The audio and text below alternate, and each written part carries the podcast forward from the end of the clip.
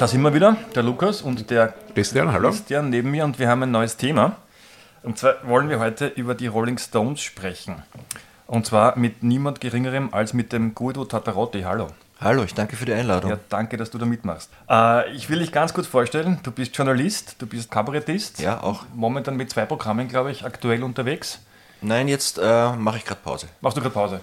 Aber laufen momentan sozusagen immer wieder zwei Programme, die du Ja. halt regelmäßig spielst. Ich glaube, das ist äh, Gitarre-Solo und Glücklich geschieden. Genau, das glücklich geschieden ist mit meiner Ex-Frau zusammen. Ah, okay. Und äh, ja, also wenn man sich das anschaut, du hast schon viel gemacht. Also relativ Ja, äh, breites ich. Spektrum Ich habe schon viel gemacht. Kulturjournalist beim Kurier, äh, natürlich äh, Kolumnist und letzten Endes natürlich Rolling Stones, kann man sagen, eigentlich äh, Enthusiast. Ja, Wenn man das dich so ich. googelt, man sieht dich immer wieder mit Rolling Stones T-Shirts bei Interviews und so weiter. Ja, das stimmt. Heute habe ich keins an, aber Halt, ja, ich, es war in der Wäsche. ich wollte mir eins anziehen, mir ist mein schon zu klein mittlerweile. Ähm, Wir haben aber, äh, um das den Hörern zu sagen, äh, wir haben ja das, das Zimmer Rolling Stones mäßig eingerichtet, nämlich wir haben hier Genau. eine Sticky Fingers Platte hingestellt und eine Jack Daniels Flasche, um den Geist von Keith Richards zu Die wir beschwören. vielleicht noch anreißen werden. Ich weiß jetzt nicht, ob ich mich trauen soll. Schauen wir, wohin es uns führt. Ja. Genau. Ähm, also ich habe mir überlegt, es braucht eigentlich für mich keinen Anlass, um über die Stones zu reden. Das ist, das ist äh, allgegenwärtig immer da. Aber wenn man danach suchen würde, äh, wäre das natürlich einerseits, der Mick Jagger ist 80 geworden, jetzt im Juli ist die eine Sache. Und die andere Sache, die noch viel, viel größere vielleicht ist, dass in äh, mittlerweile, also von jetzt aus gesehen in zwei Wochen, am 20. Oktober erscheint das neue Rolling Stones Album äh, Hackney Diamonds. Ich bin schon sehr nervös, gespannt auf das, was da passieren wird und haben mir deswegen Anfang September mit großer Vorfreude eine, eine Werbeshow angeschaut im Fernsehen, Ja. gestreamt äh, mit äh, Jimmy Fallon. Ja, genau. Hast du das gesehen? Habe ich auch gesehen, ja. Und gibt's, hast du eine Meinung dazu? Hast du irgendwie einen, einen Kommentar zu dieser Geschichte? Ach, war ganz cool, oder? Ich habe jetzt keine besondere Meinung dazu. Ich fand es ganz unterhaltsam und natürlich wie immer bei den Stones wahnsinnig professionell gemacht. Gut gemacht, gut aufgezogen. Ja. Kurz war es für mich. Nach einer halben Stunde immer gedacht, jetzt kommt Ja. was. Oder, ja. Aber das ist so typisch Stones, dass der momentan alles, was irgendwie Neues, äh, unglaublich vermarktet wird und, und riesengroß aufgeblasen wird. Äh, und dahinter steckt ja eine große äh, PR-Maschine, kann man so sagen. Mhm. Ist das was, was dich, was dich ein bisschen verwundert oder stört? Äh, oder wie gehst du mit der ganzen PR-Sause um dahinter? Das stört mich als Fan gar nicht. Wenn der, der Mick Jagger ist bekannt dafür, dass er wahnsinnig geschäftstüchtig ist. Und die Stones sind ja nicht nur eine Band, die wir lieben, sondern auch ein Unternehmen. Und ein Unternehmen muss man professionell führen. Also nein, mich stört das nicht. Das, das gehört einfach dazu. Ich finde, sie machen das auch sehr gut. Sie machen das Ich finde, es ist nicht peinlich, es ist nie peinlich. Also mir waren die Stones noch nie peinlich. keine, keine Momente einer ganzen musikalischen Geschichte. Es gab im, in manchen Konzerten Momente, da war ich ein wenig, ein wenig äh, irritiert, was ich da gehört habe von der Bühne. Also musikalisch, aus musikalischen Gründen. Also es, ich habe schon schlechte Stones-Konzerte gesehen. Okay. Aber was ist schlecht im Sinne von, man merkt, dass, die, dass das denen halt nicht wichtig ist, das Konzert, oder schlecht im Sinne von, sie spielen schlecht zusammen? Schlecht im Sinne von, sie spielen falsch. Ein falscher Akkord. Ja, also der, der Keith Richards war ja, auch der Ronnie, die waren ja früher gerne betrunken. Mittlerweile sind sie angeblich alle sauber. Kein Alkohol, keine Drogen. Und manchmal hatte man so den Eindruck, sie haben ein wenig überdosiert. Also ich habe Keith Richards, ich, ich habe in Wien, im Wiener Stadion, das muss gewesen sein, 2007 oder 2008, weiß es nicht mehr, im Happel-Stadion und da haben sie gespielt She's So Cold und Keith Richards hat definitiv ein anderes Lied gespielt. Ein ganz anderes Lied. Ich, ich weiß nicht, was er gespielt hat und wo er geglaubt hat, dass er ist, aber es war nicht She's So Cold. Und der Ronny ist dann zu ihm rübergelaufen, hat ihm was ins Ohr geflüstert. Ich vermute, er hat gesagt, du bist Keith Richards, wir sind die Rolling Stones und wir spielen She's So Cold. Dann war es nämlich wieder besser. Ja, aber ich schweife ab. Nein, die Stones, was das Vermarktungstechnische betrifft, war mir die Stones nie peinlich. Der Mick Jagger ist ein super Geschäftsmann. Ich gönne ihm das. Ich gönne ihm auch seine Kohle. Wir bleiben gleich bei dem neuen Album. Äh, Es gibt jetzt zwei Singles, Angry und äh, Sweet Sound of Heaven. Ja. Und wir wollten dich mal entscheiden lassen, wo wir starten sollen, was wir spielen dürfen. Na, die zweite ist die bessere. Sweet Sound of Heaven. Ja. I hear the sweet, sweet sounds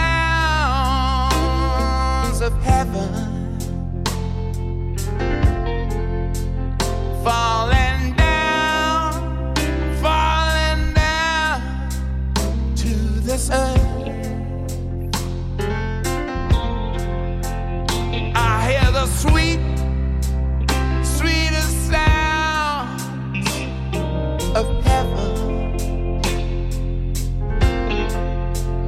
drift down.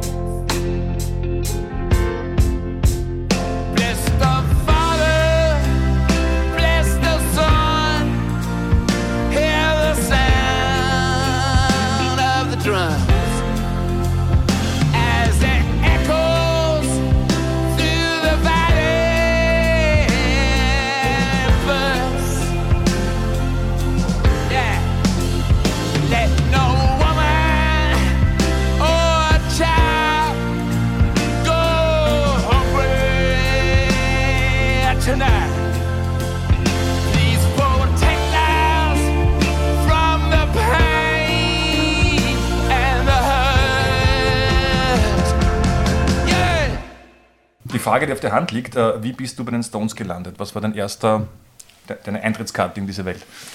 Das war, ist relativ leicht zu erklären. Ich hatte gar keine Chance, weil mein Vater war wahnsinniger Stones-Fan.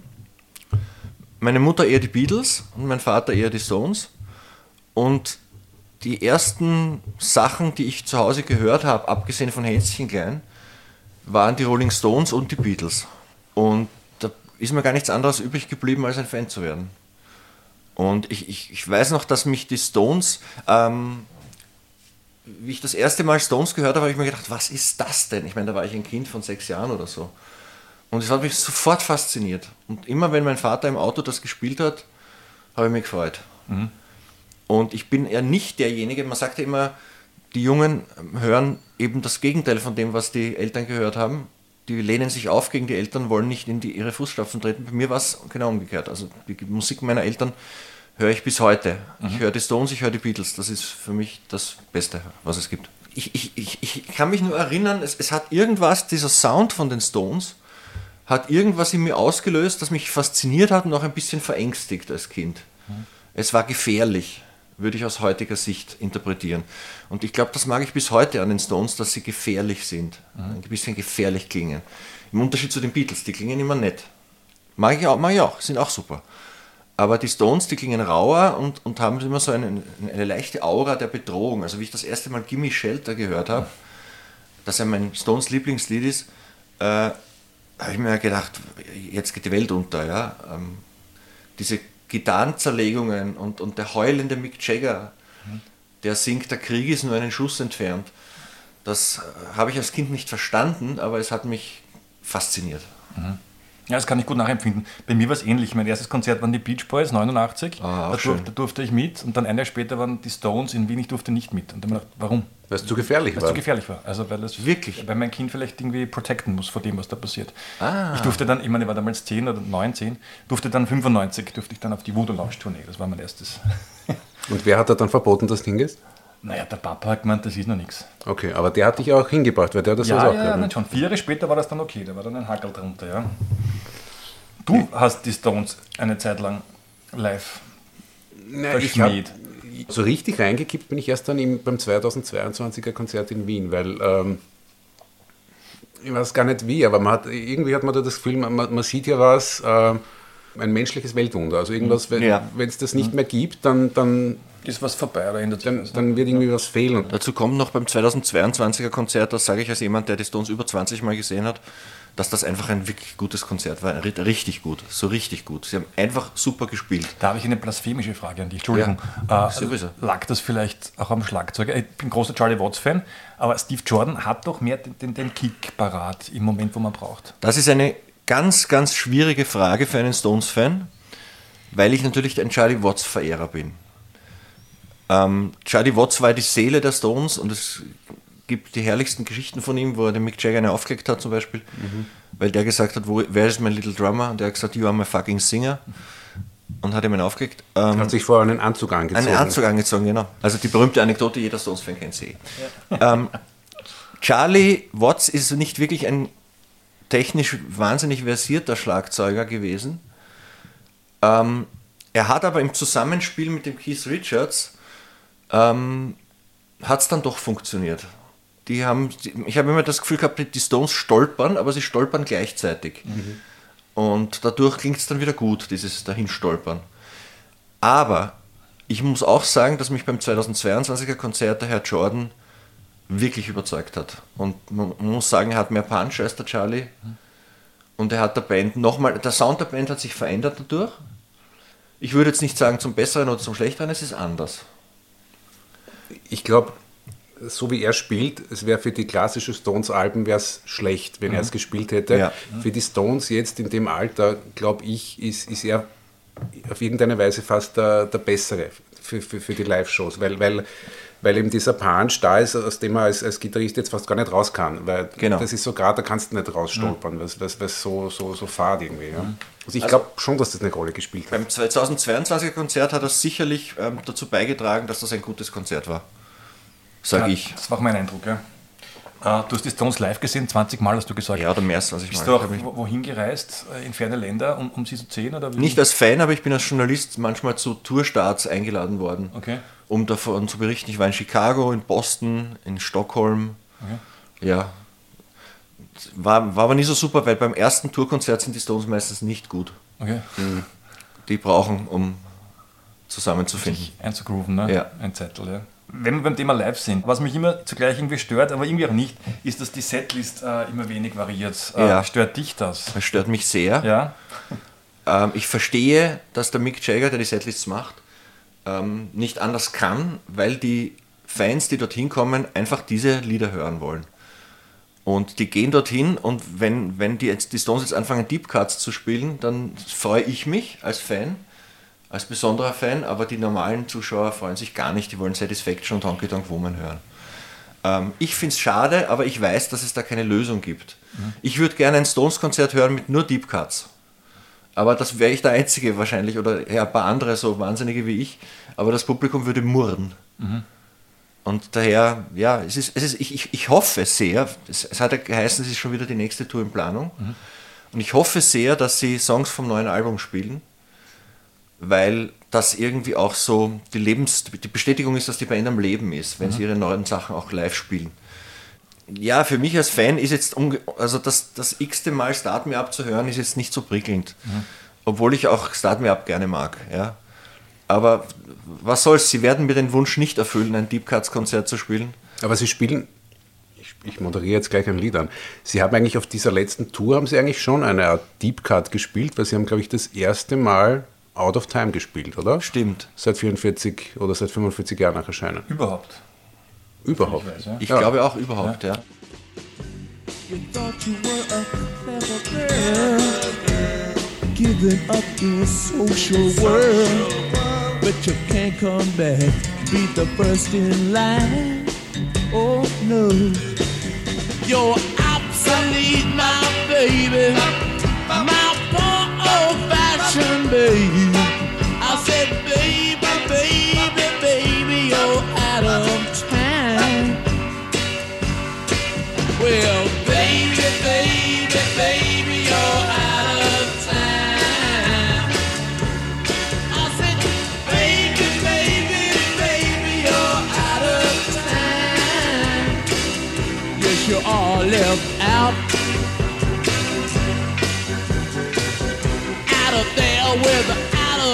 Cause baby, baby, baby, you're out of town Sing a song.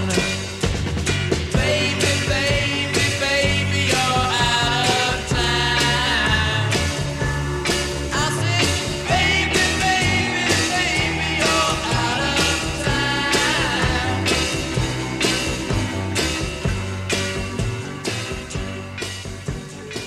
Das war Out of Time. Ein altes Lied. Phasen, Phasen. und Stones. Phasen, genau. Äh, Das ist ja bei den Stones ziemlich klar umrissen. Also man hat die Brian Jones Phase mit Ja. diesen echten Pop-Hits, äh, zwei, drei Minuten lang und so weiter. Dann kommt die Mick Taylor Phase, die schöne Gitarre, die große Albumkunst, äh, die vier großen Alben, Beggars Banquet, Let It Bleed, Sticky Fingers und Exile on Main Street. Und dann kommen diese Millionenkonzerte, äh, riesengroßen Stadien. Hast du da irgendwie eine Phase, die dir am liebsten ist? Nein, ehrlich gesagt, ich mag die alle. Ähm, ich würde die Brian Jones Zeit auch noch in zwei Phasen unterteilen, nämlich in die Blues-Phase, wo sie, wo sie Blues-Standards gespielt haben, und dann diese Pop, diese, diese Flower-Pop-Phase, wo sie angefangen haben, mit verrücktesten Instrumenten herumzutun und eigentlich überhaupt nicht wie die Stones klingen. Anyway, ähm, ich bin so ein, ein vernarrter Fan, dass ich jede Phase der Band mag. Auch, auch die späte. Es gilt ja so, die Leute sagen immer, die Stones sind nur noch Fahrt. Das finde ich nicht. Also ich höre die späten Alben auch wirklich gern. Nein, ich mag, ich mag alle Phasen der Stones. Ähm, das kommt bei mir dann auch so in Wellen, was es gerade ist. Also es geht auch um deine Phase. Das genau. hast, ja. Es geht, es geht darum, wo, wonach ich mich gerade sehne. Aber wenn ich mich für eine entscheiden müsste, dann sind es natürlich die vier großen Alben. Wir müssen es jetzt für alle Nichtkenner äh, definieren. Ähm, da ich jetzt relativ der größte Laie bin in dieser Runde, lasst es mich probieren, ob ich es schaffe. Beggars Banquet, Ja, Let It Bleed, Sticky Fingers, Exile on Main Street. genau. Chronologisch richtig? Richtig, ja. Völlig richtig. Ich finde dann die Auslaufer auch noch ganz gut dann danach. Die äh, God Save Soup und die, Ja. die, was haben wir noch? It's Only Rock'n'Roll. Ja. Die haben auch noch gute Momente. Also ich höre auch die Black and Blue gerne, muss ich sagen, die viele nicht mögen, aber da ist Melody drauf, das ist ein fantastisches Lied. Und Black and Blue ist total schwarz, ja, und, und klingt ganz funky und kann mit dem Album sehr viel anfangen. Aber wir, wir sind bei dir, also wir sind bei dem ersten Musikwunsch von Gude Tatarotti. Ich darf meinen ersten Musikwunsch äußern. Wenn du aus einer sehr frühen Phase auch einen hast. Ich habe einen, einen, einen Musikwunsch aus der allerfrühesten Phase, nämlich, glaube ich, das erste Lied, das Mick Jagger und Keith Richards miteinander geschrieben haben, nämlich Tell Me. Und ich habe mit Tell Me, das ist ähm, jetzt kein, besonderer Meister, kein besonderes Meisterstück von einem Song, aber Tell Me war das erste Lied von den Stones, das ich als Kind gehört habe. Und das hat sich mir eingeprägt. Ich mag das bis heute. Das ist so eine harmlose Ballade, aber sie ist trotzdem, hat trotzdem den Stones-Sound. Allein durch das, was der Keith Richards da im Background singt. Ja, tell me.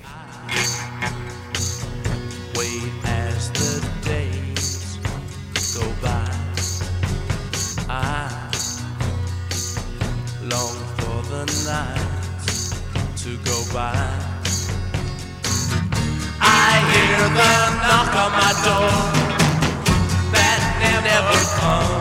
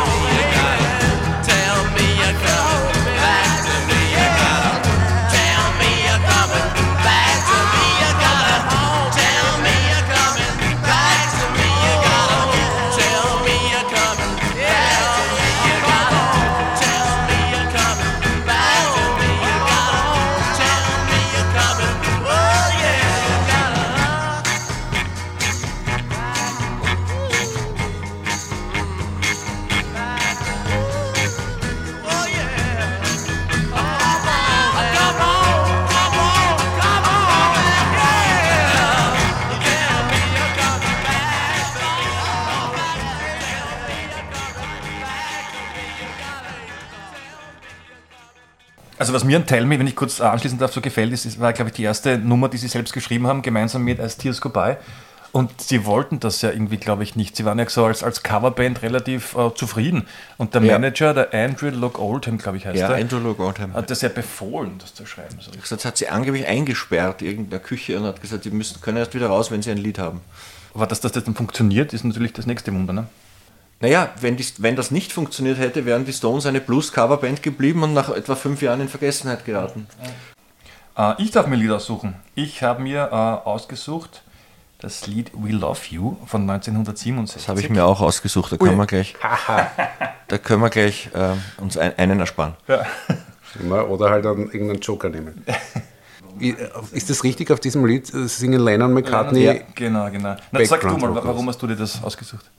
Ähm, das, das Lied ist aufgenommen worden, nachdem sie aus dem Gefängnis kamen, wo sie wegen Drogen, Drogenvergehen waren und sollte ein Dank äh, an, an die Fans sein, die zu ihnen gehalten haben. Ähm, das Lied war kein Hit, also es hat nicht die Nummer 1 erreicht, was damals als Enttäuschung galt für die Stones. Ich finde es einfach ein wunderbarer Song, getrieben von einem fantastischen Piano ähm, und hat einen, einen leicht psychedelischen Sound. Äh, ich finde, das ist eine Perle im, im Stones-Katalog. Dahinter steckt ja eine große Kampagne. Ne? Da war es ja dann, äh, diese Zeitschru- Zeitung News of the World von Rupert Murdoch, die ja das einen, einen Krieg geführt haben gegen die Stones. Ne? Rupert Murdoch waren die? Ja, äh, und angeblich hat der, der Chauffeur von Keith Richards ist da irgendwie quasi als Spion eingeschleust Ah, worden okay, und hat das das, dann, wusste ich nicht. hat das dann verraten und dann sind die, die, äh, die Bullen gekommen und haben die halt dann der Hops genommen, ne? so in die Richtung. Also, Naja, du musst, du musst sagen, sozusagen, das England der Nachkriegszeit war unglaublich konservativ und, und rückständig. Ähm, und in den 60er Jahren ist die Nachkriegszeit quasi zu Ende gegangen. Und da kamen völlig neue Kulturen auf, neue Mode, neue Musik. Und dass sich das Establishment dagegen wehrt, ist dann auch nicht, nicht so überraschend.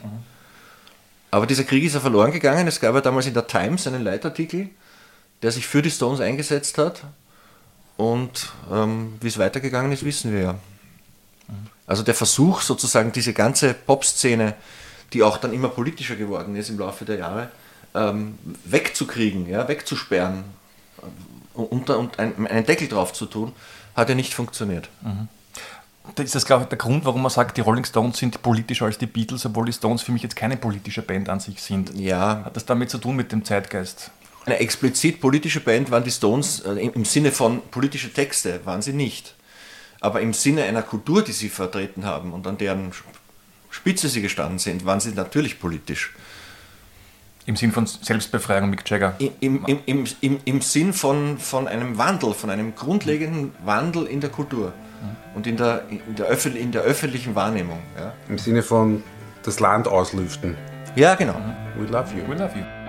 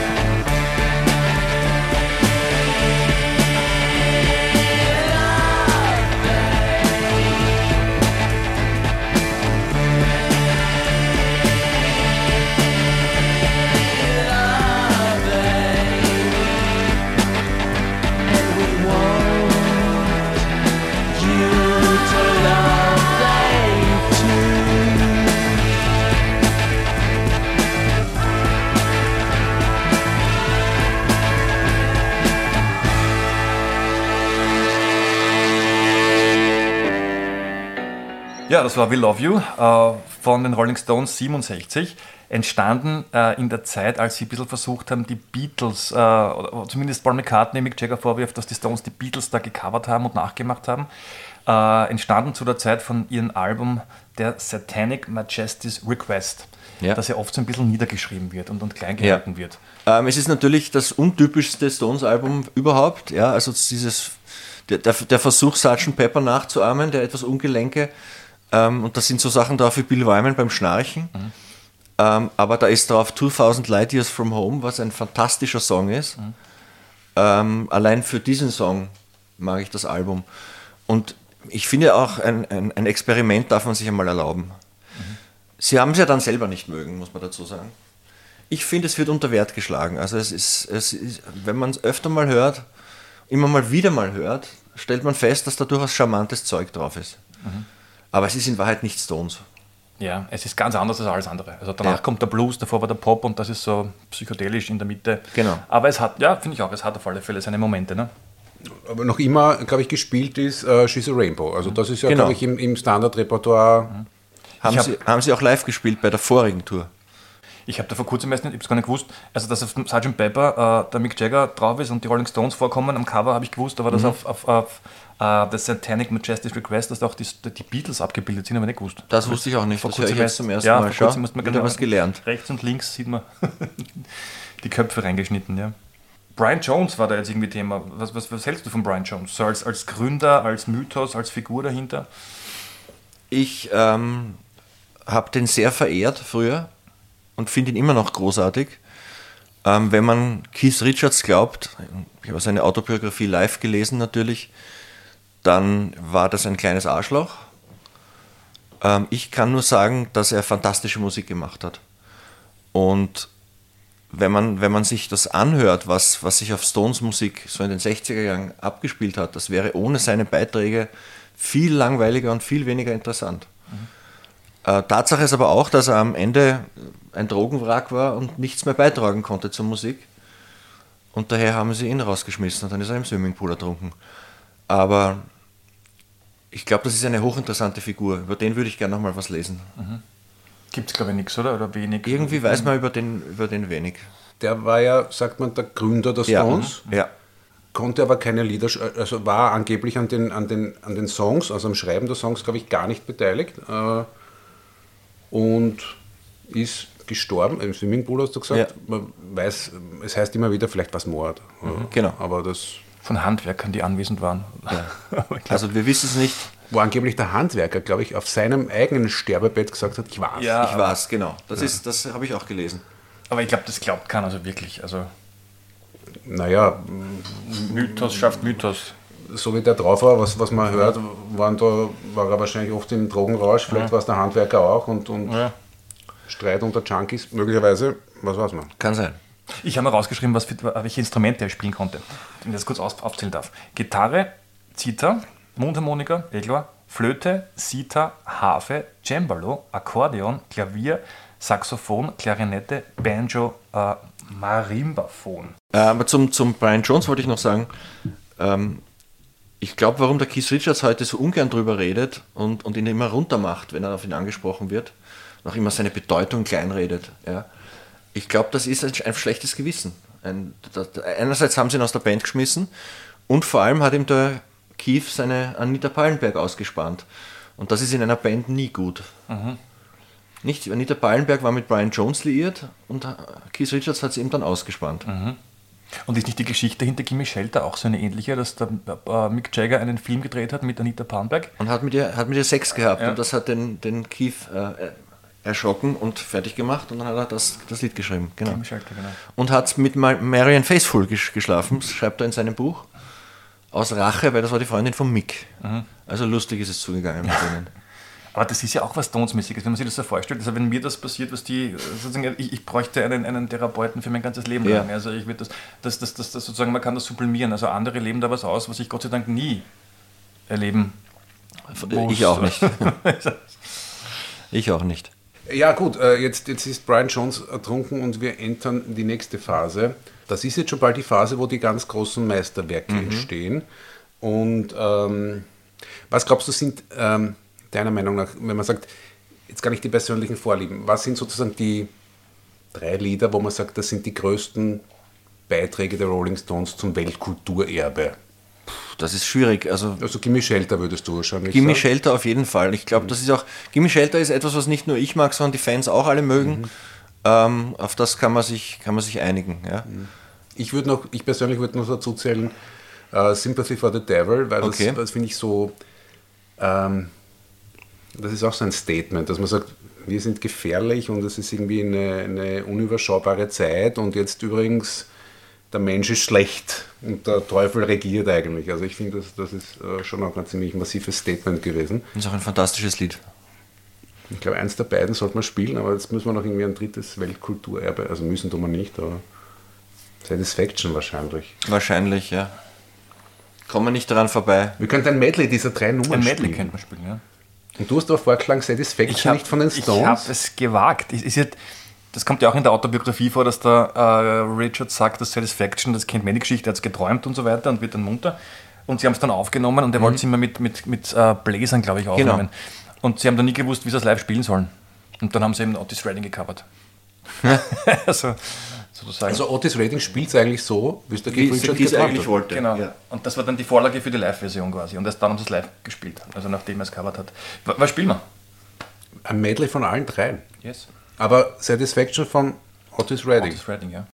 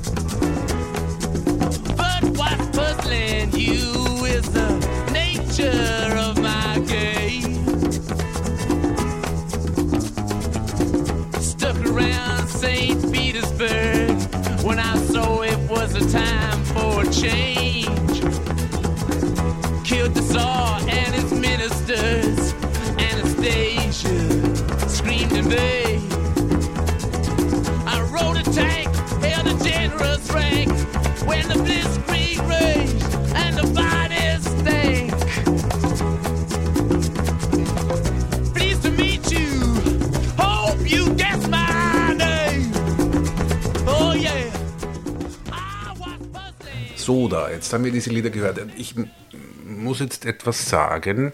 Ähm, Rolling Stones schuldig im Sinne der Anklage für kulturelle Aneignung. Schon irgendwie, oder? Das würde man heute so sehen. Das würde man so sehen, ja. Äh, ich kann mit dieser ganzen kulturellen Aneignungssache, wenn sie aus, aus, aus Fantum und aus Leidenschaft kommt, äh, hat sich es mir nie ganz erschlossen, wieso es eigentlich so ein Problem ist. Du bist jetzt auch Kulturjournalist. Äh, ich, ich, ich finde überhaupt nicht, dass es ein Problem ist. Ich finde, dass ich bin, ich habe mit dem Begriff kulturelle Aneignung sowieso ein Problem, weil ich finde, Kultur ist immer, ist immer Vermischung. Kultur entsteht immer durch Aufeinanderprall verschiedener Einflüsse, die sich dann vermischen und was Neues herausbringen.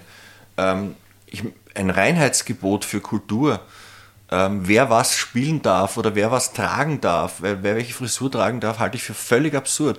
Warum soll ein Weißer nicht Reggae spielen? Ich finde das auch. Es gibt nämlich Bands, die Musik machen für die identitäre Bewegung. Oh, Und diese Bands sagen, wir machen jetzt Popmusik, aber so, als ob es den Einfluss von Schwarzen nie gegeben hätte. Ja? wie klingt das dann? Ganz, ganz, ganz schlimm. Ja? Aber, aber das ist ja, wenn du jetzt da als Kulturjournalist tätig bist, das Ja. ist ja ein, ein Mega-Thema momentan, oder? Es Also, ist ein Megathema und es geht mir mega auf die Nerven. Ähm, überhaupt die ganze Wokeness-Debatte, ähm, da bin ich offenbar schon zu alt, um das zu verstehen.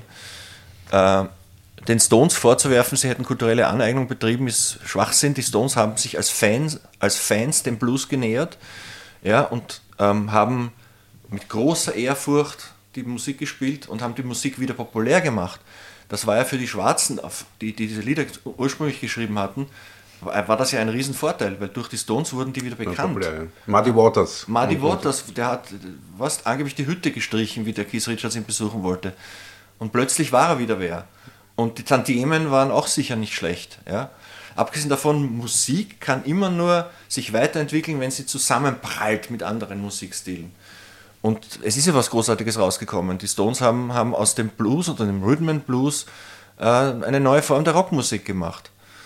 Und ich finde, wann immer die Stones mit schwarzer Musik geflirtet haben, und das haben sie sehr oft gemacht, ähm, auch mit Reggae, mit Funk, mit Disco, ähm, haben sie es mit, großer, mit großem Respekt gemacht. Sie haben die schwarze Musik einer, einer, einem ganz neuen Publikum bekannt gemacht. Ja, und das ist, das ist durchaus ein Verdienst. Und ich, ich, glaube auch, also ich glaube nicht, dass du einen schwarzen Musiker findest, der auf die Stones böse ist. Vielleicht irgendwo einen, ich weiß nicht. Ist ja auch so mit, mit Reggae, hast du ja erwähnt, ne? Der Ja. Richards hatte, glaube ich, in Jamaika ge gelebt. Ja, 73 hat auch oder viele. Freunde dort, ja. Ja. und das war noch bevor Bob Marley groß war, in Wirklichkeit. Genau. Das war noch Ska- und Rugger-Zeit und so weiter. Also das, das, ja. Also irgendwie auch ihrer Zeit bis zu einem gewissen Grad auch voraus, um das zu vermischen und das irgendwie neu zu Ja, gestalten. der, so, sowohl der Keith Richards, der, der immer in die schwarze Musik eingetaucht ist, als auch der Mick Jagger, der gerne in die Clubs gegangen ist. Mick Jagger ist immer in die Clubs gegangen, in die Discos, um zu schauen, was ist da neu. Und das hat er aufgesogen. Und der Keith hat sich, der war mehr so der, der Schürfer, der hat so ge- ge- gegraben im, im Geröll ja, und hat geschaut, was er da findet. Aber sie waren immer innovativ. Also sie waren nicht immer innovativ, aber sie waren meistens innovativ. Äh, wie stehst du zu den Texten der Rolling Stones? Also wir, wir haben da irgendwie so als, als äh, oder hätten uns überlegt als, als ein Satz, der da irgendwie das Ganze vielleicht ähm, beschreibt, äh, die Stones zielen auf das Herz und nicht auf das Hirn. Hast du gewisse Stones-Texte, die dich... Ich muss das noch korrigieren. Ja. Sie zielen nicht nur auf das Herz, sondern auch auf den Hintern und auch auf die Geschlechtsteile, aber Ja. eher nicht aufs Hirn. Ähm, ich habe die Stones nie wegen der Texte gehört. Aber ich bin da überhaupt äh, ignorant. Also für mich sind Texte immer Melodieträger, englische Texte. Ähm, Gimme Shelter, das haben wir schon erwähnt, hat für mich einen fantastischen Text. Also dieser Gedanke, die, die Liebe ist nur einen Kuss entfernt und der Krieg ist nur einen Schuss entfernt, das reimt sich sogar auf Deutsch auch. Ähm, das, war, das ist wirklich ein, ein gelungener Text. Und ich finde auch Sympathy for the Devil einen sehr gelungenen Text. Toll, ja. Äh, sehr mysteriös, sehr, sehr bedrohlich auch. Äh, aber es gibt auch Texte, es gibt auch Texte, die dem Mick Jagger wahrscheinlich heute peinlich sind. Also es ist ja auch, auch Jumpin' Jack Flash, um jetzt eine, eine, ein, die haben wir vorher vergessen bei den Jahrhundertnummern. Ähm, heißt in Wahrheit, was ist ein Jumpin' Jack Flash? Das ist, was soll das sein? Es ergibt keinen besonderen Sinn. Man hat das Gefühl, er hat Wörter aneinandergereiht, die gut klingen. Das haben sie ja, glaube ich, bei irgendeinem Lied auf Exile am Main Street auch gemacht. Haben sie einfach irgendwie, jeder hat einen Zettel genommen und hat irgendwie vier Worte Ja. aufgeschrieben und dann haben sie es in einen in einen Topf gehauen und dann rausgezogen wie die Lottokugeln. Und das war dann der Text für Casino Boogie. Casino Boogie, genau, ja. genau, ja, die Cut-Up-Technik. Ja. Ähm, vielleicht ist das äh, meine große, mein großer weißer Fleck bei den Stones, mit dem ich mich noch auseinandersetzen muss. Ich habe auf die Texte nie besonderen Wert gelegt. Vielleicht mache ich das noch einmal. Ich glaube, dass der Mick Jagger ein cleverer Texter ist. Ähm, aber es gibt, äh, das müssen wir auch erwähnen, es gibt Texte, die würde man aus heutiger Sicht nur noch als frauenfeindlich be bezeichnen. Under My Thumb ähm, zum Beispiel oder Some Girls ist strotzt vor seltsamen sexistischen Anspielungen.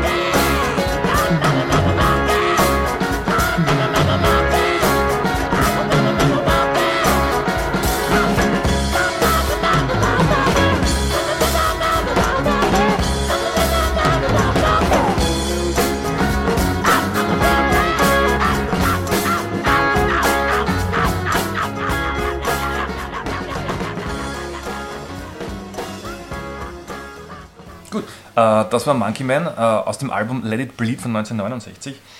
Und ähm, also ich, ich, ich mag das Album, weil, weil es irgendwie so eine Replik von Jagger ist auf sämtliche Kritiken, die ihn kritisieren, weil er irgendwie auftritt und tanzt wie ein Affe, was auch immer.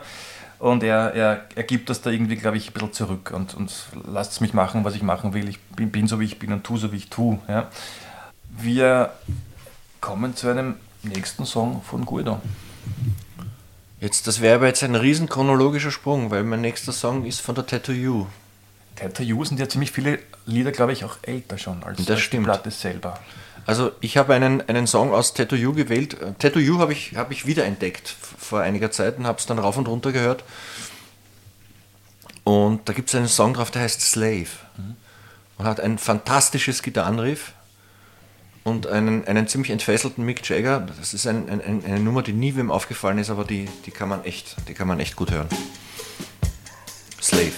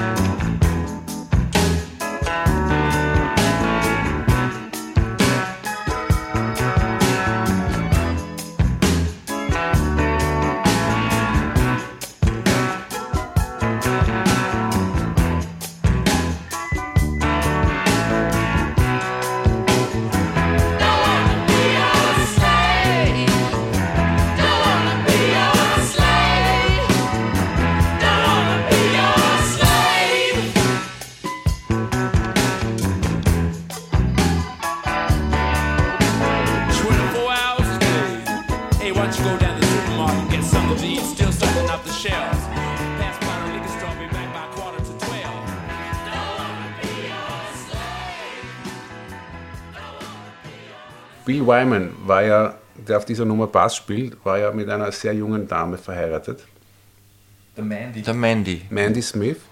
Und der Sohn von Bill Wyman war mit der Mutter von Mandy Smith verhe- Smith verheiratet. Das habe ich nicht gewusst. Das ist eine sehr verrückte Geschichte. Das heißt, die Mandy Smith war 34 jünger als Bill Wyman und die Mutter von Mandy Smith war dann halt zehn Jahre älter als der Sohn von Bill Wyman.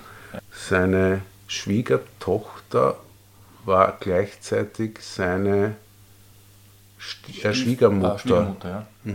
Aber abgesehen davon ein sehr guter Bassist, der Bill Wyman. Ich finde es unglaublich schade, dass er nicht mehr bei den Stones spielt. Warum eigentlich? Er wollte nicht mehr fliegen, habe ich gehört. Der hat wahnsinnige Flugangst und hat nach der letzten Tournee, also die, die, die 89-90 -Tournee war seine letzte, gesagt, er steigt in kein Flugzeug mehr, er will nicht. Und ähm, angeblich haben ihm Mick Jagger und Keith Richards gigantische Summen angeboten, dass er nicht aussteigt. Und einen, ein Drittel Anteil an den Songrechten von Jumpin' Jack Flash, weil Bill Wyman nämlich in Wahrheit an diesem Lied mitgeschrieben hat, aber dafür nie einen, einen Songwriting-Credit bekam. Das haben sie ihm jetzt angeboten, rückwirkend die Tantiemen. Und er hat das trotzdem abgelehnt. Er wollte nicht mehr bei den Stones spielen. Und ich finde das wahnsinnig schade, denn Bill Wyman hat ein unglaublich elegantes, ganz eigenartiges Bassspiel, ähm, sehr filigran, sehr melodielastig. Und das vermisse ich bei den Stones. Da haben sie ja jetzt, äh, der jetzige Bassist ist ja kein vollwertiges Mitglied. Also sie Daryl Jones. Genau, ja. Daryl Jones hat gespielt bei Miles Davis und ist in Wahrheit für die Stones völlig überqualifiziert. Ähm, trotzdem, ich, mag, ich bin kein Fan von seinem Bassspiel bei den Stones. Es ist mir viel zu voll und zu schwer und zu, ja, zu dröhnend. Nicht luftig genug. Ja, genau. Bill Wyman, also wenn man sich anhört, was Bill Wyman zum Beispiel gespielt hat auf Miss You, ja, diese unglaublich lässigen, fluffigen Disco-Funk-Läufe, ähm, dann merkt man, wie wichtig der war. Ja.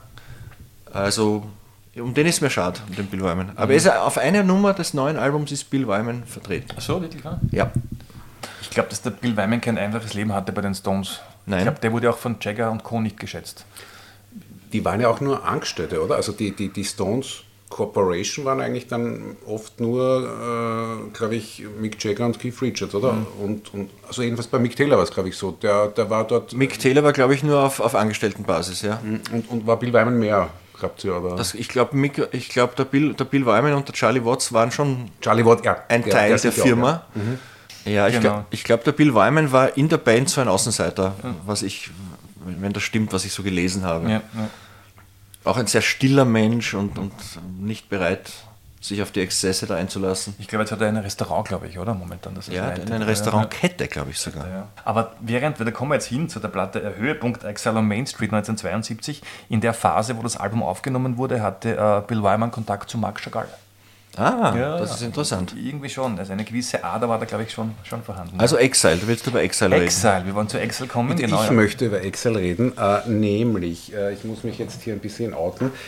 Äh, ich habe auch beruflich mit Steuern zu tun und daher finde ich das äh, ja besonders faszinierend. Ähm, dieses Exile, da geht es um Tax Exile, denn die Stones haben dieses Album äh, Exile on Main Street in Frankreich aufgenommen, äh, an der Côte d'Azur.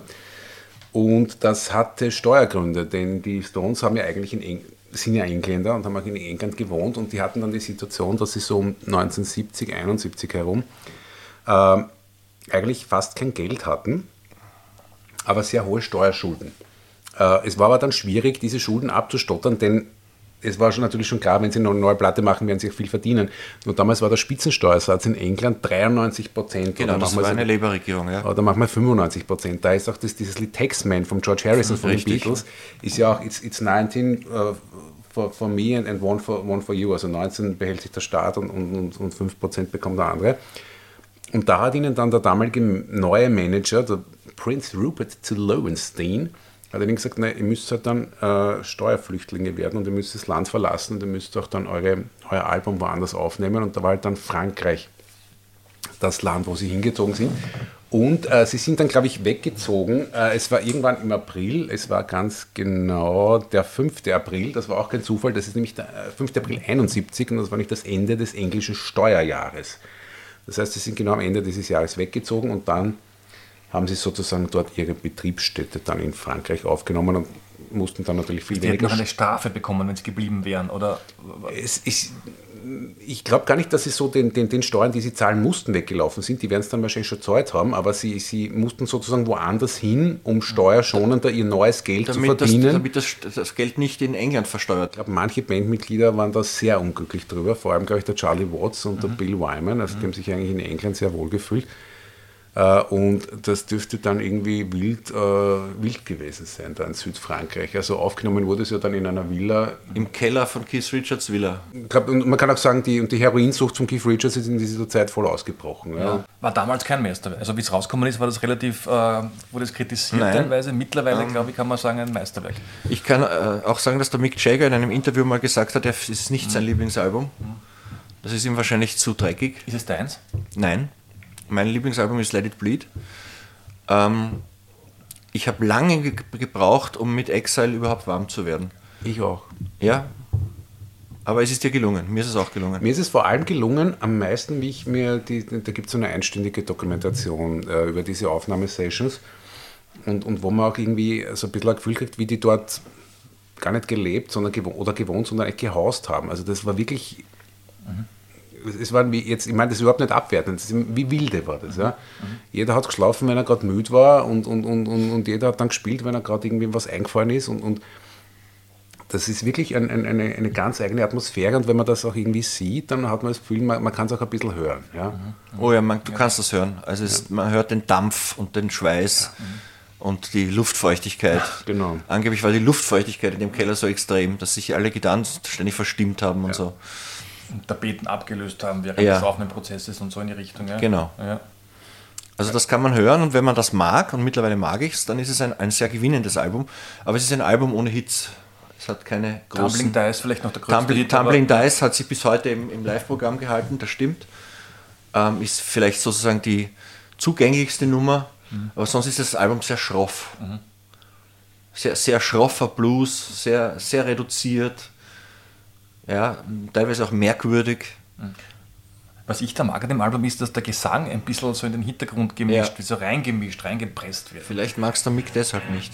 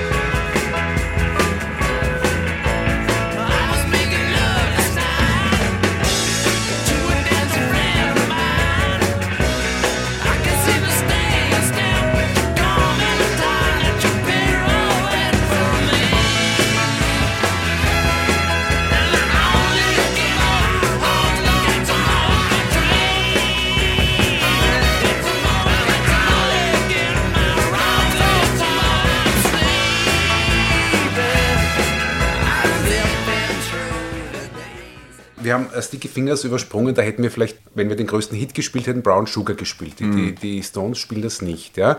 Das ist ein Lied, da kann man sagen, das ist aus Sicht von einem ähm, Sklavenhändler Ja, oder ein, ein Plantagenbesitzer, der sexuelle Fantasien mit den Sklavinnen hat. Ja? ja. Aus meiner Sicht ist es äh, ziemlich eindeutig, dass das hier der Mick Jagger eine Rolle einnimmt, so wie halt in einem Shakespeare-Stück eine, eine, eine, eine. Rolle eingenommen wird. Äh, die Stones spielen es aber nicht und das kann natürlich jeder Künstler so machen, wie er, wie er will. Ja. Hast du da irgendwie eine Meinung oder einen Gedanken dazu? Naja, ähm, abgesehen davon, dass Brown Sugar auch ein, ein Slang-Ausdruck für Heroin Heroin. ist, ähm, aber das gehört jetzt hier nicht her. Ich bin der Meinung, man muss unterscheiden zwischen dem Künstler und seiner Geschichte, die er erzählt. Du hast Shakespeare erwähnt. Shakespeare liegt mir wahnsinnig am Herzen. Ich bin auch Theaterkritiker vom Beruf und der größte Shakespeare-Fan der Welt. Äh, Und in Shakespeare-Stücken, also nicht in den Komödien, aber in den Tragödien wird gemordet, vergewaltigt und ich weiß nicht was. Deswegen ist der Shakespeare aber kein Mörder und Vergewaltiger, sondern er hat davon erzählt. Und genauso ist es für mich mit Brown Sugar. Der Mick Jagger erzählt eine Szene von diesem Sklaventreiber und seinen sexuellen Fantasien mit den schwarzen Mädchen. Ähm, das macht den Mick Jagger nicht zum Sklaventreiber und nicht zum Rassisten, sondern er erzählt etwas. Und insofern, ich verstehe, dass sie das Lied runtergenommen haben von der Setlist, weil sie keinen Ärger wollten, nehme ich an. Ähm, und ich muss es auch nicht hören, ich habe sie schon so oft gehört. Aber sozusagen dem Mick Jagger, weil er eine Geschichte erzählt, vorzuwerfen, er wäre ein Rassist, halte ich für völligen Unsinn.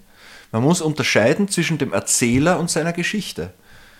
Wenn ich morgen mich hinsetze und einen Kriminalroman schreibe, was ich ja machen könnte, wenn ich Lust dazu hätte, in, den ein, in, in, in der ein Mann äh, Frauen aufschlitzt, dann bin das ja nicht ich, sondern ich habe diese Geschichte erzählt.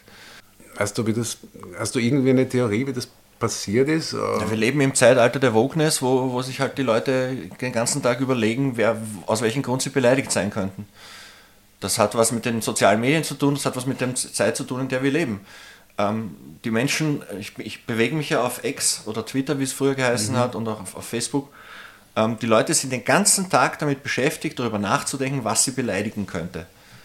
Ja, also das ist, das ist das Wichtigste überhaupt heutzutage, dass man beleidigt ist, wegen irgendeinem Schaß. Und in dieser Zeit leben wir. Das nennt sich Wokeness, das, das hat auch eine Berechtigung auf gewisser Weise, ähm, aber hat auch Auswüchse, die ich nicht in Ordnung finde. Aber die Stones machen es ja nicht ganz. Also es wird jetzt irgendwie Brown Sugar runtergenommen von der Setlist. Ja. Wenn man sich anschaut, das Video zu Angry zum Beispiel. Das hat mich auch gewundert. Ist ja auch so eine Geschichte, wo ich mir denke, hoppla, passt auf, Burschen. Äh, wo sich da eine, eine, eine, weiß nicht, junge Dame, der regelt auf einem Mercedes, die fahren da Ja. über den Sunset Strip. Also, also sie machen es ja nicht wirklich. Es sind ja auch die Rolling Stones, also das wäre ja ein Wahnsinn, wenn die Rolling Stones jetzt eine Vogue-Band wären. Ja? Die Rolling Stones sind die Rolling Stones, die, die, die äh, brechen Tabus, die, die sind aufregend, die sind gefährlich, wie wir vorher gesagt haben. Und, und, und, und mit, mit was das, das Sex-Thema betrifft, das haben wir ja auch schon angerissen, der, der Mick Jagger schreibt sehr gerne über Sex. Ja? Und dass in den Videos Anspielungen kommen, ich finde das völlig in Ordnung, das sind die Stones. Ich, ich, ich, wären, wären die Stones zahm geworden, das hätte mich getroffen. Ich würde mir sogar wünschen, dass es um dieses Video eine Diskussion gibt, dass gestritten wird. Das würde bedeuten, dass die Stones noch relevant sind. Relevant genug, um, damit sich Leute über sie aufregen. Ein bisschen gestritten wird eh, aber nicht wirklich wenig, viel. Nein, verhältnismäßig wenig. Ich, glaub, ich glaube, dass ganz brutal gesagt, dass, der, dass die kein Ziel mehr sind, die Stones, für, für solche Angriffe, weil man sagt, das sind halt alte Männer. Da gibt es gerade das Thema mit, mit äh, Avatare. Du hast gelesen vielleicht zufällig. Na? Er ist befragt worden zu ABBA und was er davon hält, dass die jetzt Ja. Avatare durch die Welt schicken. Okay. Und ich habe mir gedacht, der wird das jetzt irgendwie runterreden und schlecht machen. Also er kann sich das sehr gut vorstellen. Dass die Stones nach, nach ihrem äh, Dasein als Band äh, Avatare durch die Welt schicken. Also Ich glaube nicht, dass mich mir das gefallen würde, aber ja, warum nicht? Hat mich auch überrascht. Aber vielleicht ist das die Geschäftswirtschaftsseite von Mick Jagger, dass er da irgendwie weiterdenkt auch. oder so. Das hat er ganz stark in sich. Nein, ich glaube, dass der, so wie der Mick ist, hat er genau beobachtet, was die ABBA da gemacht haben. Das war was Neues. Die waren die Ersten, die das gemacht haben und das interessiert ihn. Ja. Wie ein Schwamm, das sagt er halt dann auch. Genau. Ne? Ja. Hast du eigentlich ähm, äh, einen der Stones mal persönlich getroffen? Nein, leider nicht. Das ist, das ist mein, mein großer Schmerz. Es ist mir nie gelungen, als Journalist ein Interview zu kriegen. Hast du einen Lieblingsstone? Haben wir eh schon besprochen. Eindeutig Keith Richards, eindeutig. Immer. Wegen, ja. Weil er für mich den Rock'n'Roll verkörpert. Äh, und zwar unpeinlich. Ähm, der, der Mann, wie, sagt man, der Living Riff? Der, der Mann ist der verkörperte Rock'n'Roll. Und ich mag auch die Art, wie er Gitarre spielt. Seine offene G-Dur-Stimmung mit der fünfseitigen Telecaster. Das gefällt mir ausnehmend gut. Und ich mag seine Coolness und ich mag, ich mag, dass man das Gefühl hat, es ist ihm wirklich alles scheißegal. Und der hat so eine Steh-auf-Männchen-Mentalität irgendwie. Also was dem mal Ja, schon ja. passiert ist, ne? also im Haus abgebrannt fast, äh, von der Palme gestürzt und so weiter. Also Von der Palme gestürzt, macht immer Gehirnblutung. weiter. Ja. Dann hast du sicher ein Keith Richards Lied ausgesucht, nehme ich mal an. Nein, habe ich nicht. Nicht, okay. Ja, wir hätten nicht anzubieten. Ne? Na Wir, sag, wir haben zwei. Wir haben zwei. also sag's mal. Äh, das eine wäre Slipping Away, Ja? Und das andere? All About You von der äh, Emotional Rescue. Nämlich All About You. Ich war auch dafür. Schau. Okay. Ich glaube, da geht es äh, um die Geschichte mit der Anita Palmberg. Da geht's glaub um die. Anita, ja. Ja, genau. Da gibt es die Geschichte mit der Anita Palmberg, die sich quasi aus Rache an den Mick Jagger einen, einen Liebhaber genommen hat. Ja. Äh, den Gärtner, der war 17. Der hat sich dann erschossen. Der hat sich dann erschossen, unfreiwillig. Und, und das hat ihn, glaube ich, dann auch wieder ein bisschen beschäftigt. Und deswegen war die Anita Palmberg wieder Thema bei ihm. Ich finde es ein wunderschönes Lied.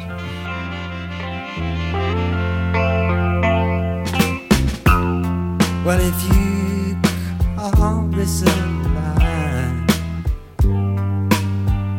why must I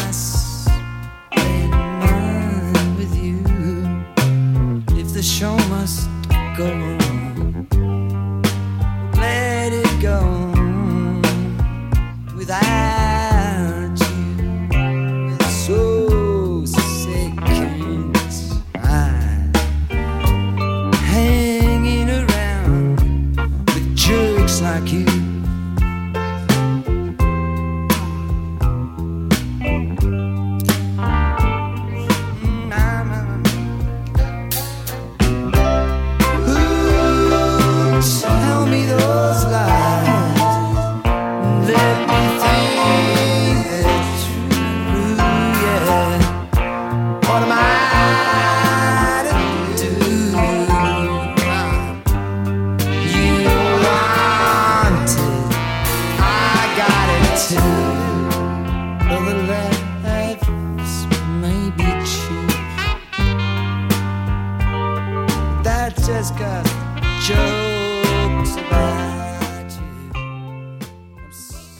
haben jetzt während diesem Lied gerade gesprochen über ein, ein YouTube-Video, wo jeder, der es nicht kennt, aufgerufen ist, sich das anzusehen. Es gibt, äh, was müsste man wahrscheinlich eingeben auf YouTube, dass man es findet? Äh, Mick Jagger, Keith Richards, Gitarre, Fan, Beating Fan. Beating Fan Live, oder sowas.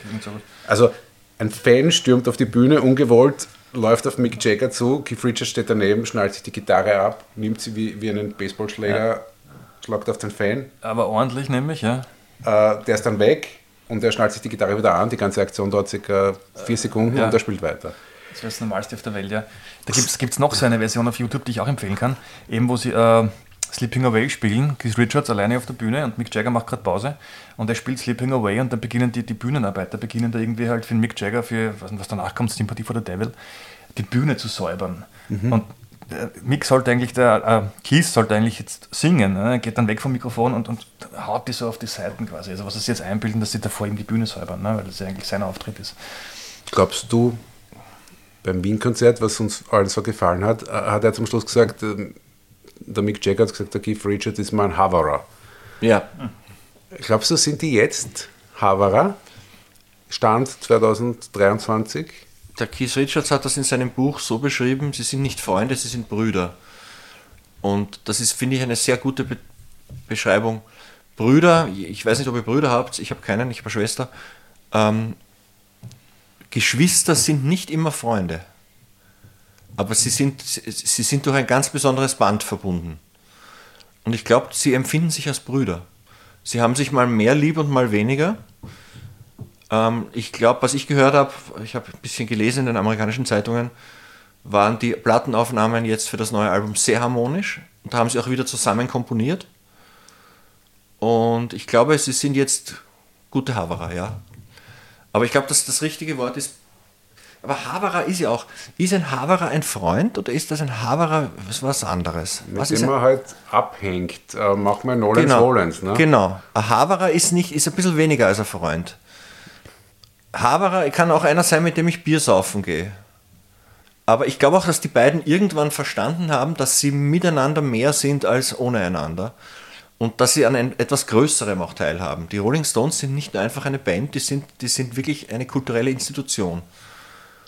Und das, sowas gibt man nicht auf, nur weil man gerade mit dem anderen nicht gut ist. Ich glaube, was sie verstanden haben, war ja 83, da war die Phase, wo Mick Jagger Solo Karriere machen wollte. Ne?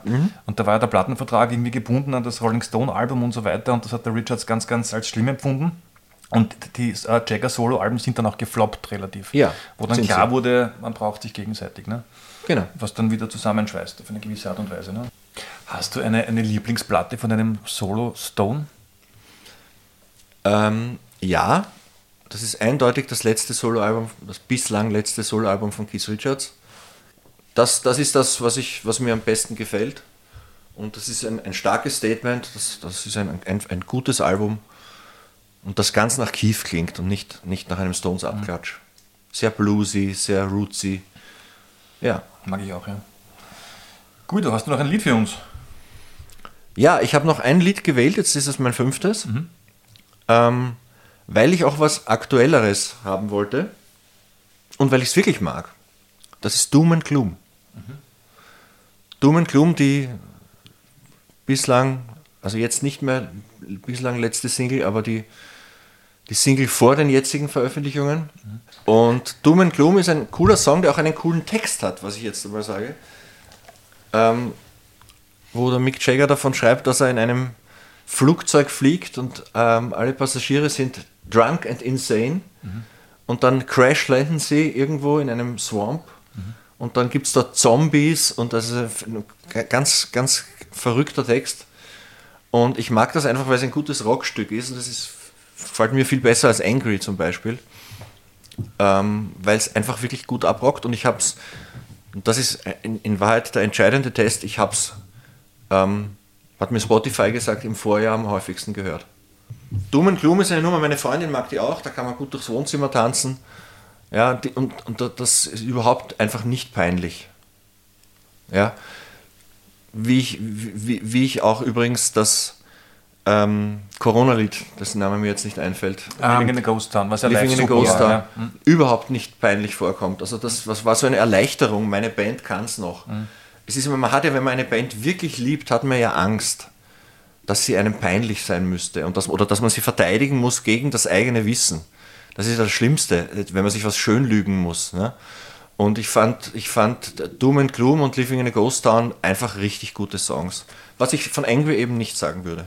Aber hast du nicht manchmal, also ich habe da zwei Künstler oder Bands, wo ich das so habe. Ich habe das bei Springsteen und bei Pearl Jam. Ähm, aber ich denke mir dann schon, wenn was rauskommt und, und es gefällt mir nicht, habe ich immer das Gefühl, ich irre. Weil Also. wer bin ich schon, um jetzt über das zu richten? Nein, da, da, da traue ich, da bin ich, da bin ich egozentrischer als du. Ich traue meinem Geschmacksurteil eigentlich Mehr als der Band. mehr als der Band, ja. Okay, alles klar. Also Angry ist kein guter Song, ich bleib dabei, da kann der Herr Jagger sagen, was er will.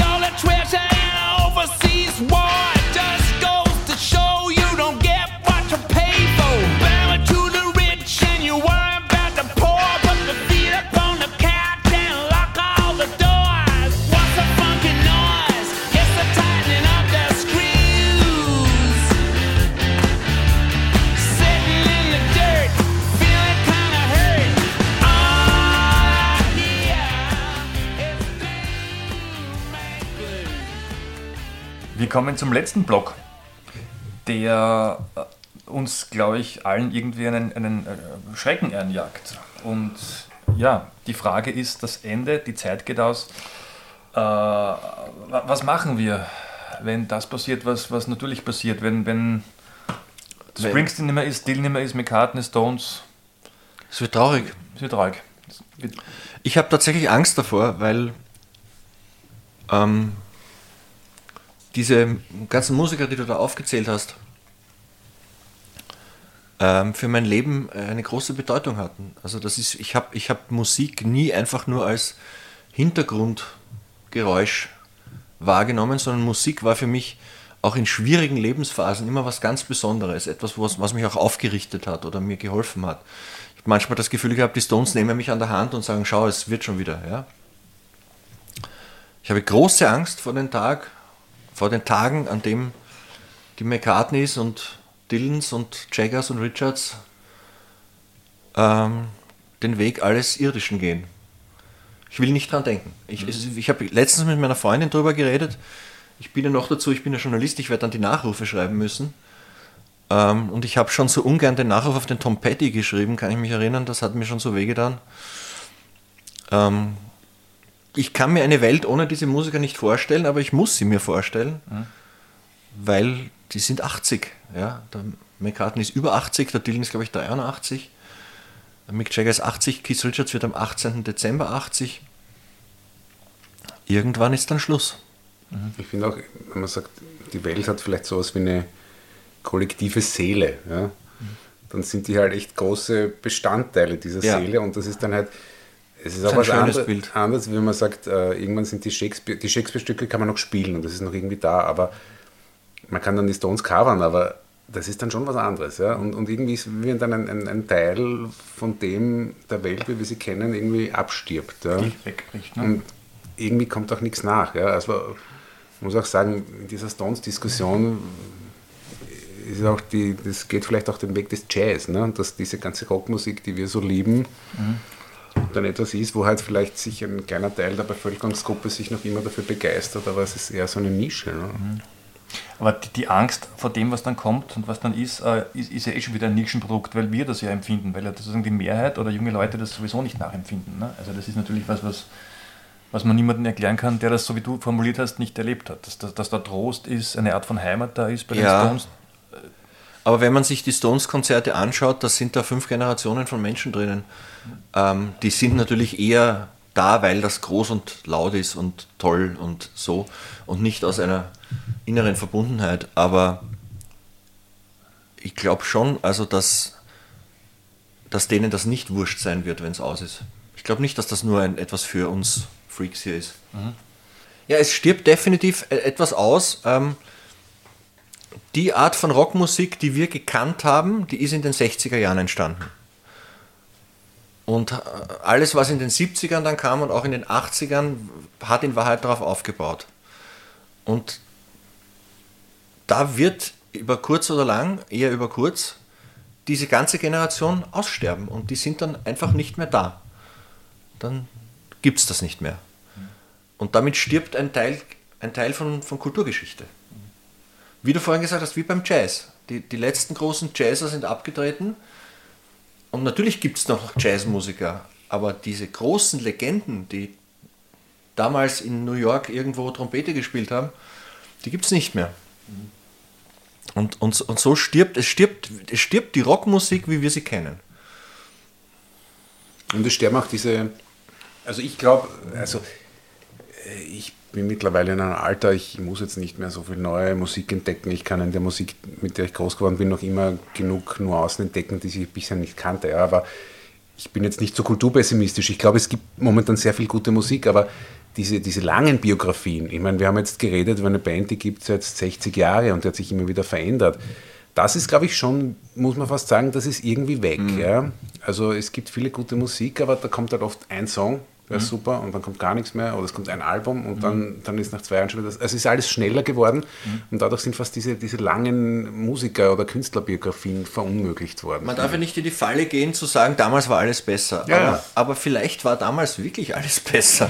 Ich bin mir, ich bin mir nicht sicher. Ich muss, ich muss ganz ehrlich sagen, ich bin mir nicht sicher. Äh, Ich höre manchmal Radio und höre heutige Sachen und ich finde keinen Bezug dazu. Die letzte musikalische Revolution, die mich begeistert hat, obwohl ich mich nicht auskenne, aber durch meinen Sohn auch ein bisschen, war Hip-Hop. Ich finde, Hip-Hop war nochmal etwas völlig Neues. Da ist etwas komplett Neues entstanden. Das hat alles umgekrempelt. Ist jetzt eh schon zu Tode kommerzialisiert, ja. Aber ähm, Hip-Hop hat, hat mich begeistert, ist zu viel gesagt. Aber ich habe das Gefühl gehabt, hier passiert was Großes. Aber das ist halt auch damit zu tun, dass das bei uns, die Stones, die Jagger, Richards, wer auch immer, das waren halt so richtige Ideale für uns, so, so, so Modelle, so, so kann es werden, so kann unser, unser Leben Ja. sein. Nicht, dass wir jetzt frauenfeindlich sind oder sonst was, aber trotzdem als, als großes Idol über dem Bett hängend, was auch immer, ne? dass, man, dass, dass das ein, ein Weg ist, durchs Leben zu gehen auf eine Art und Ja. Weise. Ne? Und dass das vielleicht jetzt da sich verschoben hat, ne? dass das junge Leute nicht mehr auf diese Form brauchen, sondern gibt es dann die Influencer und dann gibt es die YouTuber was auch immer, ne? Dass sich das ein bisschen differenziert hat, die Geschichte. Ich fürchte, ich bin zu alt, um mich da auszukennen. Aber meine, meine Kinder hö- hören die gleiche Musik wie ich. Also nicht nur, die hören auch Aktuelles. Aber meine, meine Tochter findet die Beatles auch super. Also es ist die gleiche Musik wie dein Vater. Ne? Ja, hat sich fortgesetzt. Und ich war mit meinem Sohn auf dem Stones-Konzert und es hat ihm super gefallen. Und meine Tochter hört auch Jazz. Ja. Also, aber das ist wahrscheinlich eine Ausnahme. Bei mir ist es auch so, Gott sei Dank. Meine Töchter hören momentan, also die sind äh, sieben und elf. Äh, Moment, na, die hören äh, natürlich Taylor Swift und so weiter, aber jetzt habe ich auch als Vorbereitung für heute, ich habe diese Like a Rolling Stone Coverversion von den, von den, äh, von den Stones, äh, diese Live-Version gespielt und haben es dann gestern vorm Schlafengehen haben es dann alle nur gesungen. How does it feel? Na bitte, ja. Das cool. haben wir gar nicht besprochen. Das ist ja ein unglaublich geiles äh, Mundharmonika-Solo von Mick Jagger. Mick Jagger als der kann Mundharmonika spielen? Und wie der Mundharmonika spielen so. Ja, Gibt es, glaube ich, sogar eine eigene Mick Jagger Mundharmonika. ja die hat er jetzt beworben. Es Ja. gibt eine eigene, eine eigene Jagger-Serie. Ja. Er ist ein großartiger Hauptspieler. Auf Blue and Lonesome, diesem Blues-Album, hört man das auch. Da spielt er auf jedem Lied Mundharmonika und man hört das. Der ist gut. Ist ein guter Mundharmonikaspieler. Das ist auch die allerpositivste Aussage von Keith Richards in seinem Autobiografie über, über Mick Jagger. Er sagt, Dass er es gelernt hat. das ist ein irre guter Ja. Mundharmonikaspieler. Ja, das hört man wirklich. Also, Und er hat ihm gesagt, sing so, wie du Mundharmonika spielst. ich finde, er ist ein unglaublicher Sänger, wenn man sagt, er kann nicht singen oder was auch immer. Also, er, er Wer sagt das? Oft liest man das, ne? Mick Jagger irgendwie so weiter. Und Nein, Mick Jagger kann gut singen. er ist jetzt kein Freddie Mercury in dem Sinn. Frage ist, was ist gut. Nein, aber, aber, aber äh, es muss ja auch kein Freddie, äh, Freddie Mercury als Frontman der Stones wäre auch eine ziemliche Themenverfehlung. ja, genau. Ähm, nein, ich finde, der Mick Jagger ist ein hervorragender Interpret seiner eigenen Musik. Trifft jeden Ton und hat, hat lustigerweise, er klingt gar nicht viel anders wie als Junger. Das finde ich, sehr- das finde ich sehr erstaunlich, weil sich Stimmen ja verändern. Vor allem jetzt noch klingt er immer so. Für Ja, einen 80 er ist 80 und klingt immer noch so. Ja? Und das ist Mhm. schon erstaunlich. Der, der Typ muss sich gut fit gehalten haben. Das stimmt, ja. Deswegen finde ich ja auch gut, dass er dann Tanztraining genommen hat, weil das Tanztraining ihn, glaube ich, auch irgendwie, das hat ja da so einen ähnlichen Charakter wie Aerobic und das hat ihn, glaube ich, so fit gehalten. gehalten, Ja. Ja, das kann sein. Ja. Was Er hat der Keith Richards eher quasi kritisiert? Sie sagen, sie stehen da schon seit 60 Jahren da hinter der Bühne und sehen den, den, den Bobsch von Mick Jagger und so weiter. In dem Moment, wo der den Tanzlehrer-Style macht, sie es irgendwie peinlich. Ne? Ja, ich finde es gut. er kann eh beides. Ne? Also ich würde es ja nicht merken, in dem Sinn, was er jetzt, ob er jetzt Tanzlehrer-Style macht oder ob er Jagger ist. Ne? Es Genau. gab den Song Moves Like, Move like Jagger. Move like Jagger. Also, das ist schon berühmt, seine Bewegungen. Ja. Ich, ich finde ich find übrigens, dass er sich super bewegt. Ja, Ja, ich finde auch. das finde ich auch. Ich finde das in keiner Weise tanzlehrerhaft und in keiner Weise peinlich. Ich, ich finde, dass er gut tanzt, sich richtig gut bewegt. Und er, irgendeiner muss in einem Stadion ja Show machen. Du musst einmal ein Stadion mit 80.000 Leuten unterhalten.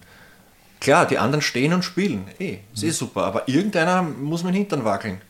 Ich kann mir aber auch vorstellen, dass es nervt, seit ich weiß nicht wie vielen Jahrzehnten Immer den auf, Hintern den, zu sehen. auf den Hintern von Mick Jagger zu schauen. Ja. Ja, ich, ich, ich habe das habe ich beim, beim Monkey Man gedacht. Ich habe mir gedacht, irgendeiner muss ich ja zum Affen machen. Ja? Ja. Und, Aber er macht es mit einer gewissen Ernsthaftigkeit, der Mick Jagger. Also er als Rolle oder als Typ, das, das wirkt ja alles total ernst und in dem Moment, das, das muss da jetzt aus ihm Nein, es ist, was Entweder du vorher gesagt hast, Ist er ein Schauspieler, stellt das gut dar, man nimmt es ihm zu 100% ich glaube, seine ab. Außenwahrnehmung ist ihm schon wichtig. Sehr wichtig. Sehr wichtig. Also er ist sicher ein sehr eitler Mensch. Äh, Trotzdem müssen wir zurück zu dem Thema Time Waits for No One an der Gitarre Mick Taylor. Mhm. Ist Mick Taylor der beste Gitarrist, den die Stones je hatten? Technisch ja. Ja. Technisch eindeutig, äh, ob er deshalb der beste Gitarrist für die Stones ist, weiß ich wiederum nicht. Ähm, es gibt ja auch die Theorie, dass der Mick Taylor zu gut war für die Stones. Ähm, ich mochte die Mick Taylor Jahre sehr. Ich habe den Eindruck, dass er sich mit Keith Richards nicht so gut vertragen hat, wie der Keith jetzt zum Beispiel mit Ronnie. Ähm, und der Keith spricht da immer vom Weaving, also vom Weben, dass die beiden Gitarren sich ineinander verweben müssen. Und das ist ihm mit Ronnie besser gelungen als mit Mick Taylor. darf ich? Eigentlich hatten wir es nicht geplant, aber jetzt, wenn du von Weaving sprichst, möchte ich ein Lied spielen, was ich, was das genau aus meiner Sicht geweaved ist, nämlich äh, Beast of Burden von Ja. Geht- herrlich. Großartig. Ist dir das recht? Ja. Gut. Dann also bevor wir uns ganz der Ähnlichkeit widmen, ein Lied, wo die Gitarren von Keith und Ronnie miteinander Verweben. verweben und man glaubt eigentlich, es ist nur noch eine Gitarre.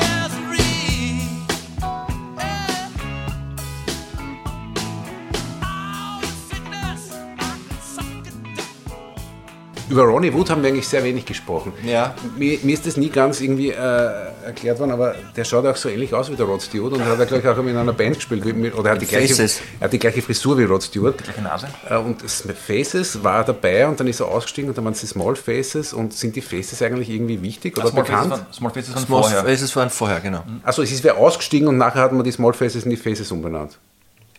Der Steve Merritt, glaube ich, ist Steve Marriott ist ausgestiegen, ausgestiegen, genau. Kennt man von den Faces ein Lied? Nein.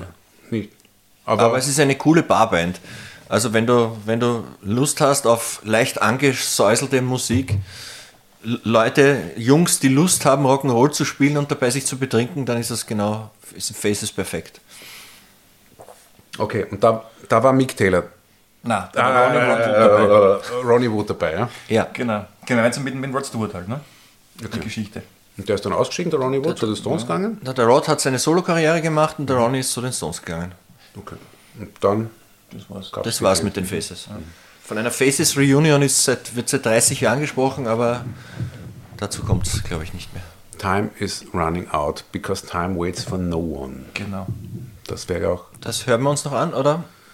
das ist dann schon der Closer, glaube ich, oder? Das fantastische Gitarrensolo von Mick Taylor. Von Mick Taylor, genau.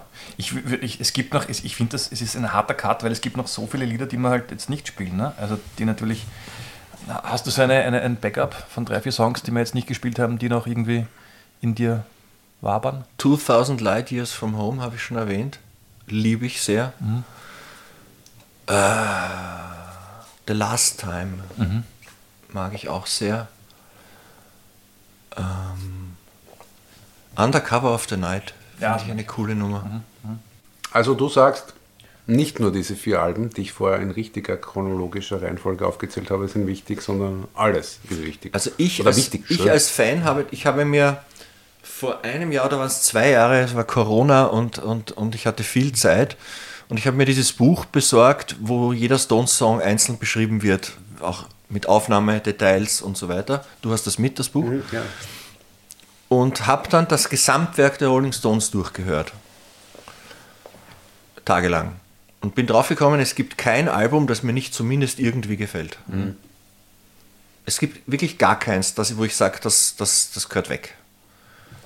Also es ist, man kann... Äh, Aber ich bin so Fan. Ich als bin Resümee Fan. sagen, das ist deine Band. Also Ja, es ist meine du, Band. Du hast doch keine, äh, also insofern auch legitim, dass wir dich eingeladen haben. Also jetzt nicht so, dass du sagst, eigentlich bin ich noch ein viel größerer Fan Morrison-Fan. Also das ist deine ich bin Lieblingsband. auch ein ganz großer Beatles-Fan. Ich, ich habe ja nie verstanden, warum man sich zwischen Stones und Beatles entscheiden muss. Ich mochte immer beide.